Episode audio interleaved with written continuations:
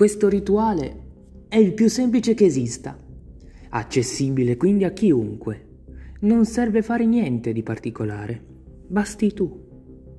Tuttavia, sconsiglio vivamente di farlo, poiché non porterà nessun beneficio a te o altri, ma, nonostante ciò, sono sicuro che non sarai capace di resistere.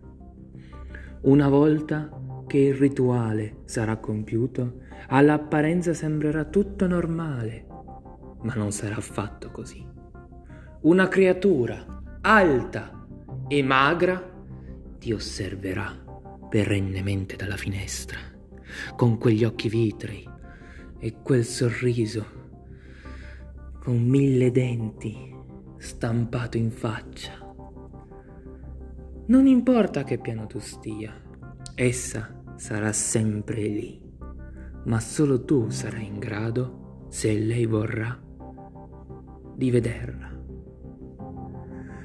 Quello che dovrai fare è individuare la finestra da cui la creatura ti fissa ed evitare il più possibile di guardarla.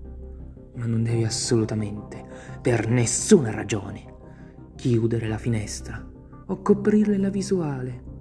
Ti dovrai quindi limitare a non prestarle attenzione. Dopo sei giorni la creatura potrà entrare in casa, contorcendo il corpo ossuto, per poi andare a nascondersi in qualche angolo buio, come sotto al letto o dentro il tuo armadio o in qualche scatola.